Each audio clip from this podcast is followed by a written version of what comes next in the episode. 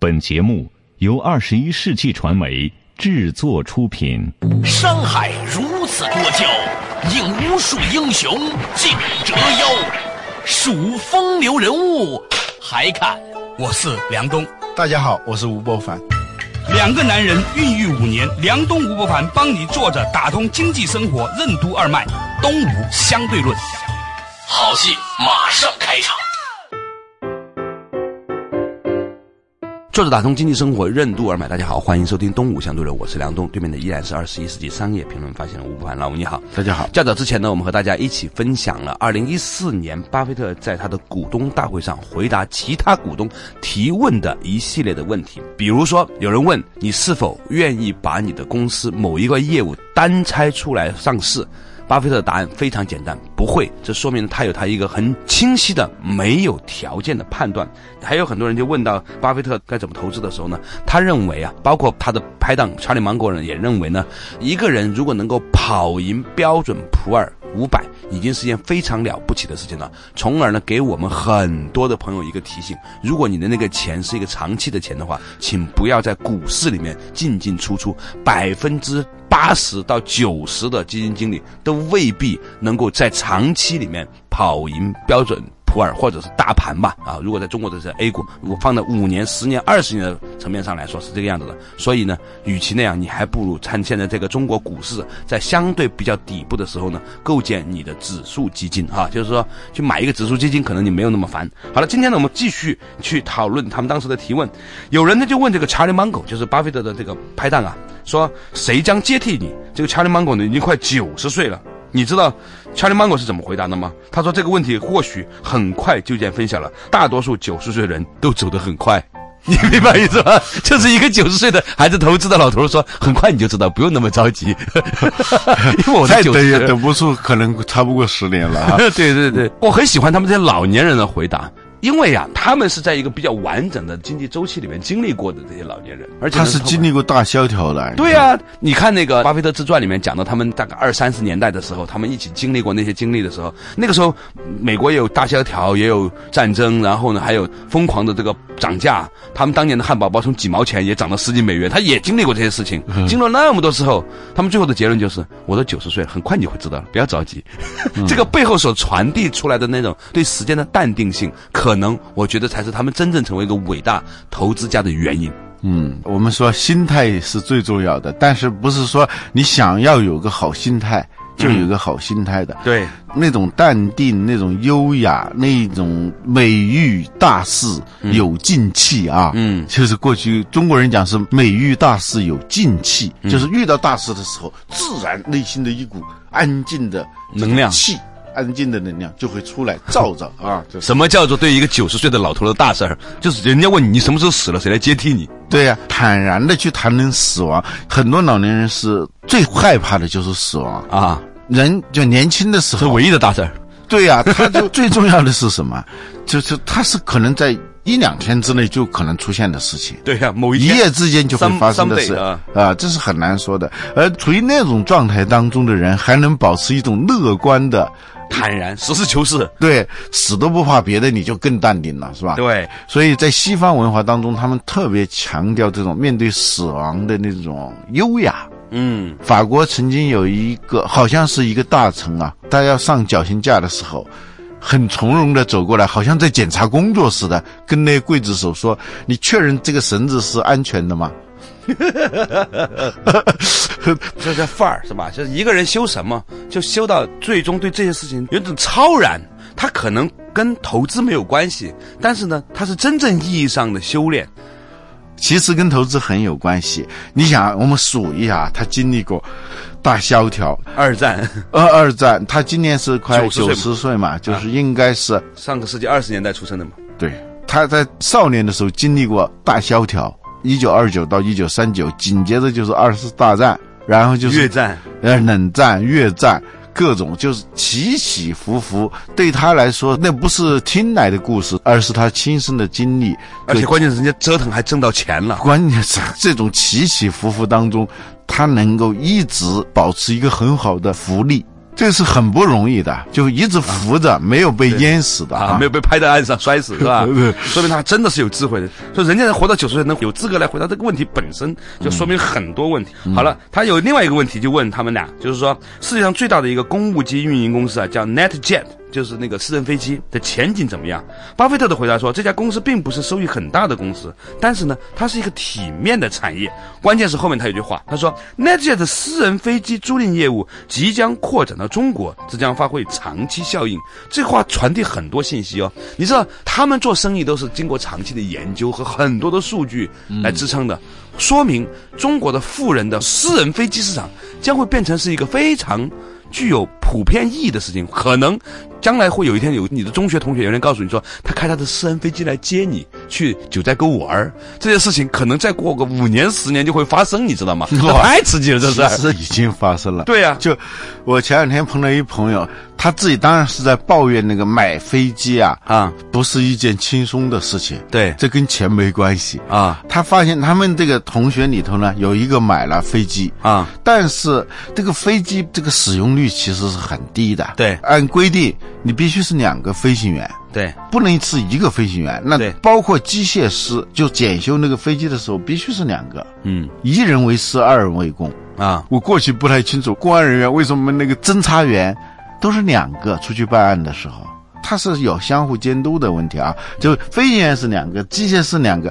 现在停车费多贵啊！你那个飞机我们是没有概念的。那个你还在考虑停车费的问题的，就不要考虑停飞机的问题 我是说停飞机费、停机费、对停机费啊，那是很贵的东西啊。就像一些朋友买了游艇以后，发现一年那个停游艇那个停泊费。都是快是一辆车了。他们的话来说，买游艇最快乐就两天，就买的那一天和卖的那一天。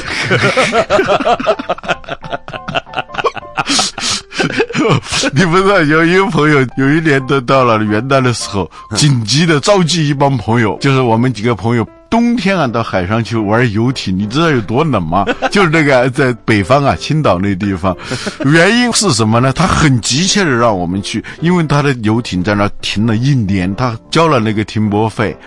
但是他没去过，他觉得白停了，他应该是招待大家一下，觉得把这个钱能挣回来一点啊，冷大家 很激动，然后到一样的动。就很多人买飞机，我估计跟买游艇是一样的，也就是买的那一天和卖的那一天。但是还有点不一样，因为呢，游艇呢，你很少说我是一个大连人，我要去上海公事，我就开自己游艇去了。但是你飞机啊，对于很多人的确，不，游艇它是个休闲的一个东西啊，这个飞机是可以用的，但实际上用起来也是。很麻烦，你也不能天天开着飞机来飞机去，其实那个利用率也是很低的。所以你知道这个 NetJet 这个是吧？它不是卖飞机，它是私人飞机租赁业务。你知道，就这个朋友，我还没说完。这个朋友他买了一架飞机以后，天天就做一件什么事情呢？就劝说他的朋友们去租他的飞机，使用一次三万五基本价，那你起码要约上。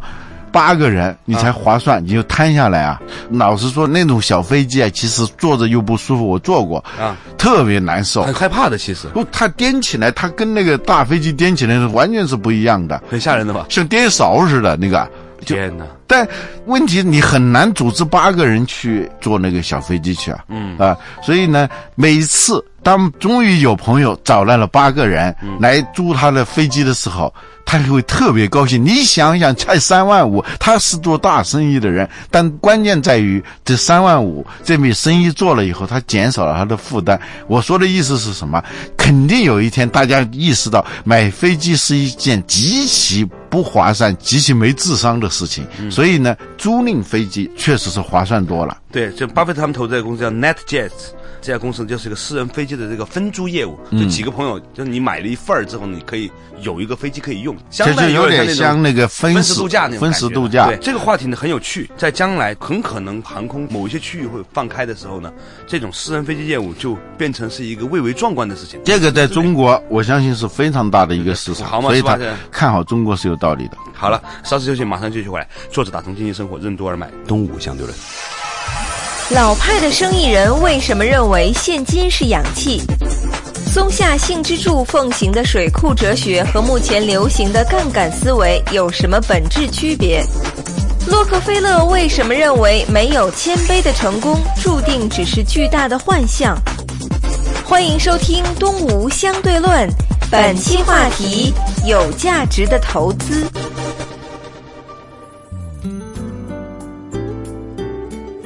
作者打通经济生活任督二脉，大家好，欢迎收听《东吴相对论》，我是梁东，对面的依然是二十一世纪商业评论发起人吴伯凡，老吴你好，大家好。今天我们讨论的问题呢是二零一四年巴菲特在股东大会上回答其他股东的提问的一些有趣的话题。曾经呢有一个人问这个巴菲特说，为什么 Berkshire 就他的公司 Berkshire 的麾下呢能源集团保留那么多的现金？巴菲特说啊，他们将永远在手上保留两百亿美元的现金。他说：“不能指望别人和银行，现金是氧气，百分之九十九的时间你不会注意到它，因为就放着呢，好像很便宜。但是它没有的时候，你才会真正注意，就像氧气是一样的。现在很多朋友啊，就是有那种杠杆，贷款去买房子也好啊，贷款去买股票也好，赚钱的时候很爽，亏钱的时候也是很伤的。”所以，保持一个足量的现金，对于这些老派的生意人来说是非常重要的一件事情。尽管通货膨胀很严重，嗯，巴菲特是老派的，还有松下新之助啊，那就更老派的了。他们好像都有一个共同的看法，就是要为你的公司储备一种你平常意识不到，在关键时候能够救你命的那种资源啊。巴菲特把它叫氧气。有的时候没意识到，没有你立即就会很难受，它是性命之忧的问题啊。对，松下幸之助叫水库哲学，就是那个水存在哪儿，平时你也意识不到，关键的时候你才知道它有多有用。这种之所以显得老派，是因为大家现在都流行杠杆思维，杠杆的意思就是放大，就是次量，博千金嘛，博千金嘛，这叫杠杆嘛，是吧？有五百万，他能够做多少个亿的生意？这叫杠杆，而且很多人就觉得谁善于利用杠杆，谁就是高手，谁就是追求卓越。这种经营思路的流行，使得这种老派的东西显得特别不合时宜。但是老人就是老人，就是人家经历过，人家都是在看着那些新潮的人死掉，他活下来的时候才留下的那种智慧。对，他之所以活下来，他是有道理的。所以我有时候常常看一些新闻呢，说那房地产商。平常特奢侈啊，买豪车，动辄很多钱，然后呢，玩的都是几十亿的大生意的人，突然一下子说崩盘、说破产，就完全没钱的。那是因为他们玩的太大了，赚也是这么赚那么多。他是差之毫厘，失之千里，他们玩的都是这样的。所以呢，洛克菲勒说的没有谦卑的成功，注定是一个巨大的幻象。对，这是来自于亲身的感受。嗯，有谦卑的成功。所以，这个谦卑不是简单的就说几句客气话。比如说，当你在准备现金的时候，这是一种谦卑的态度。嗯，当你在为公司修建一个水库的时候，嗯，这是一种谦卑的态度。包括啊，记笔记。我后来发现啊，表达谦卑现在是有一个方式啊，就是记笔记。乙方就不用说了，乙方去见甲方一般都记笔记的，你发现没有？对对对，无关紧要的事情，恨不得吃饭的时候他也记，拿个本子那个记，他是表示一种谦卑和尊重啊。哎，我看那个网上传的那个呃，就那八零后的领导人啊，那个八零后领导人啊，啊，他出去讲话的时候，旁边的那些。二三号人物都是拿着小笔记本在记的。对呀，就是那些五零后、四零后、嗯，六零后好像都没有，四零后、五零后都要拿着那个本子去记。当然这是装出来的啊，这是一种表演，这是一种技法。记笔记，它应该是一种心法，心法就是谦卑。它传递的信息不是我要记录它，而是我对你讲的每一个东西都很在意，很在意。而且这种时候的心情是不一样的。包括有些时候去参会的时候啊，当你记笔记的时候，其实我觉得自己的记性还不错，用不着去记。重要的也就那几点，我都能记下来。其实不是那样的。当你拿着笔认真的记的时候。你记到的东西还是不一样的，嗯，因为你这种谦卑能让你领受很多你平时领受不到的东西，嗯，现金在好多时候他就是保持一种谦卑的态度，你有敬畏吗？你知道天有不测风云吗？总之，保持足够多的现金，这是让一个人对天有不测风云保持敬畏的一个很重要的一个心法体现。除了投资以外呢，其实还有很多人问了他们俩巴菲特和查理芒格的一些个人的问题，比如说关于节俭的问题啊，嗯，说你们的节俭是否有利于 Bookshare 的股东？巴菲特就问他的朋友啊，查理芒格说：“我们两个人谁更省？”芒格说：“在个人事务上，沃伦就是沃伦巴菲特，他更省。”巴菲特的回答说：“我的生活不会因为我花更多的钱就变得更快乐，更多财富和收入使人生变得不同是很有极限的一件事情。一旦超越，更多的消费就与幸福呢就负相关了。”嗯。全世界最有钱的人，他就有资格说这话了。对啊，就是人家朴素的起了，你知道吗？对，就是他已经到了说这句话，别人不认为他是在装的，真诚的了。我们挣钱为什么？挣钱就是为了证明有一天我们在说这种话的时候显得很真诚。是，挣钱的最终目的就是要理直气壮的去朴素。最近不是大家开始在学各种的佛啊、道啊、放下啊什么的，很多人都讲这件事情吗？各种微信上那个百分之三四十都是这些东西啊。对，但是有的时候我在想，当一个人他放不下的时候。是原因，他是真的没法放下，所以最好的方法不是让他放下，而是让他尽可能拿的更多，拿到有一天他实在拿不动的时候，他就真放下了。比如说，我有一个朋友讲了一个很朴素的道理哈，他说很多人都觉得，哎呀，我要清心寡欲啊，我要专注啊，我只对一个人好啊。他说，如果有一天有三个女朋友同时在一天晚上约你，比如情人节那天，你是发自内心的希望只有一个女朋友的，那种专注只跟一个人好的专注是发自内心真诚的。我说你这话。吧太恶劣，听起来好像很不正确哈。但是你认真想想，是说你朴素的起，你专注的起，是因为你之前有过拿起来的这样一个过程。你现在的放得下，是因为你当初拿得起啊。对你没拿过，天天跟人家讲放下，这个事儿很假嘛。我看见好多戴那个珠子啊，那手上有珠子的那些人啊，他们就忘了一个事实，不管是释迦牟尼也好，他他的好多弟子啊。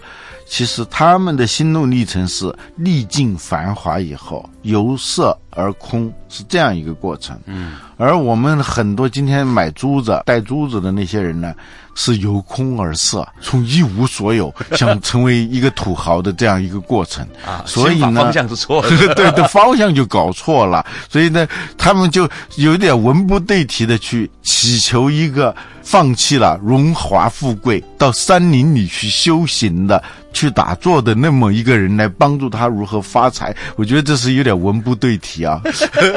现在基本上就是这样嘛哈。啊，对啊。很多人拜佛其实是一种贿赂的心态。对，是一种交易贿赂的那种方式。这是另外一个话题啊，就是说，与其天天去转那些各种仁波切语录啊，还不如真的去看看查理芒格和巴菲特的东西，尤其是查理芒格的一些东西，我觉得特别有意思。他们是真诚的，他说这个话。他们的所有的那种关于朴素、关于金钱、关于放下，他没必要跟你撒谎。对他已经到了那个地步，没必要跟你撒谎。朴素得起，所以呢，就是一个结论哈：你要真想朴素的时候呢，还是先拿起来一下，是吧？你要真的想放得下，你还真的要拿得起。好了，稍事休息一下，马上继续回来，继续和大家分享二零一四年巴菲特和他的拍档查理芒格在回答股东提问的时候的一些特别有意思的答案。什么才是成功的人生投资？巴菲特为什么认为年轻人在选择职业的时候应该持续追寻自己内心的激情？除了能力，激情为什么也是一种优势？为什么说当一个学习者比当一个老师要难得多？欢迎继续收听《东吴相对论》，本期话题：有价值的投资。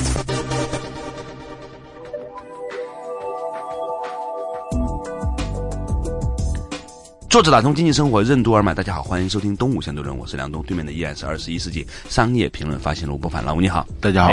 今天呢，我们讲到的是在二零一四年呢，巴菲特在回答他的股东的这些提问里面的一些有趣的答案。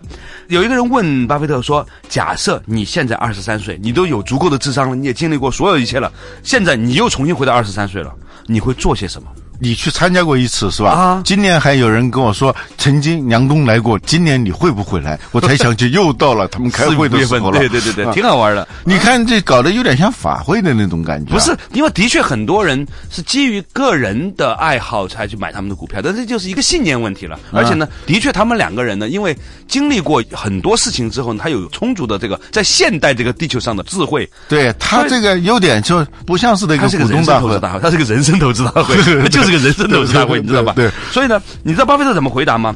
他说：“我想做的事情和当年二十三岁时候所做的事情完全一样。”就是他基本上没有后悔这件事情了。嗯，就我们很多人都说，如果时光倒流你会怎么样？他会说我不会怎么样，我会怎么样，对吧？但是巴菲特说的是，我会和二十三岁的时候做的完全一样。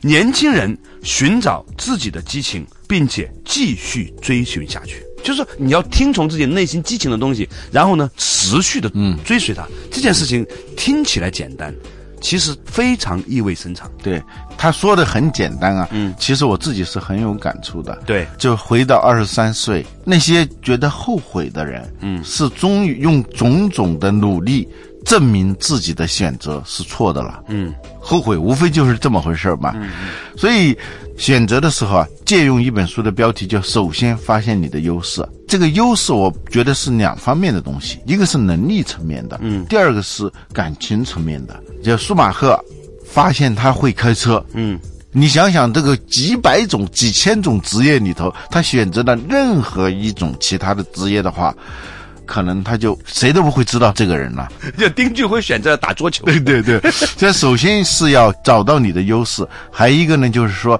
情绪层面的是，没人让你干，你都要偷偷的干，是吧？没人给你报酬，你都会投入巨大的激情和精力去做的那件事情。既是你的优势，又是你特别爱做的事情。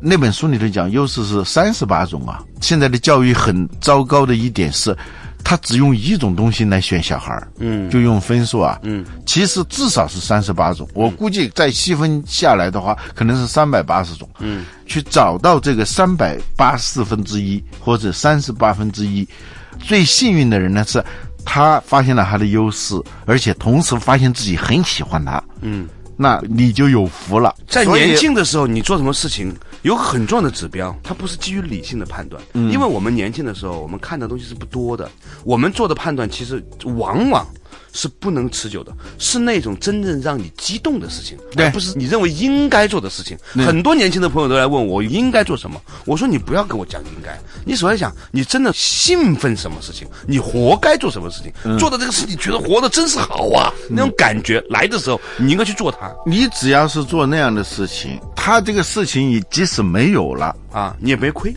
比如说武侠、行走江湖，逐渐的就被制度化的镖局所替代。侠一般都是独行的嘛，对对对行走江湖，镖局它是镖师，就高级它就是保安嘛。对呀、它有一个庞大的联络系统，组织化的侠客了。嗯，其实也不是侠客了，职业化了。呃，职业化了。后来镖局都没有了，火车一开，镖局就没有了。嗯啊，那你还可以去看家护院。嗯，实在是看家护院没有了，像今天你也可以当个私人保镖什么的。这个东西呢，它堕落的没样儿，我 本来是个侠客，最后看家护院儿，我 还不如电子眼呢，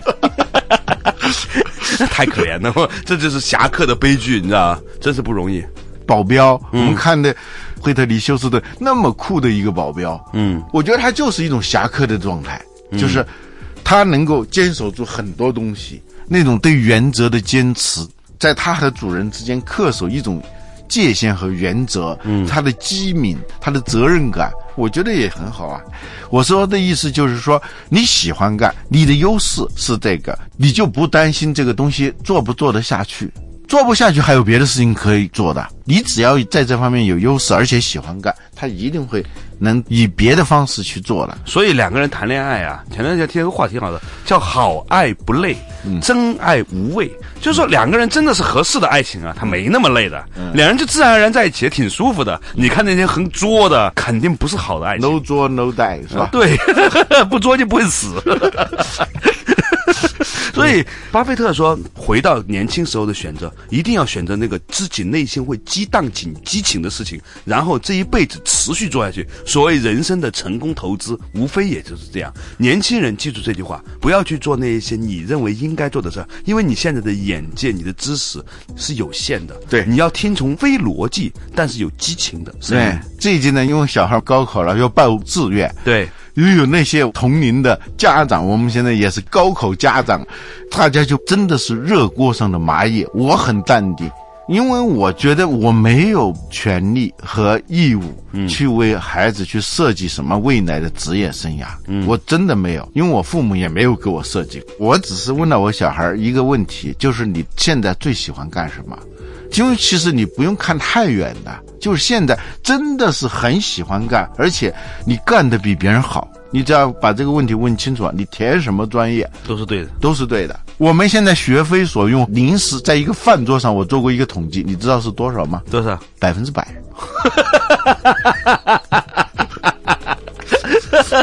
那当然是个极端的情况了，是吧？所以我觉得，所以一个人注定是干不了自己学的东西的，所以就无所谓了。很多时候，学校教育的唯一作用就是你学什么，就扼杀了你对这个事情的永远的激情。现代的教育制度是为了把你培养成为一个 teacher，而不是一个 learner。就是说，现在你上完这个学校了以后，最适合做的工作就是留在这个地方当老师。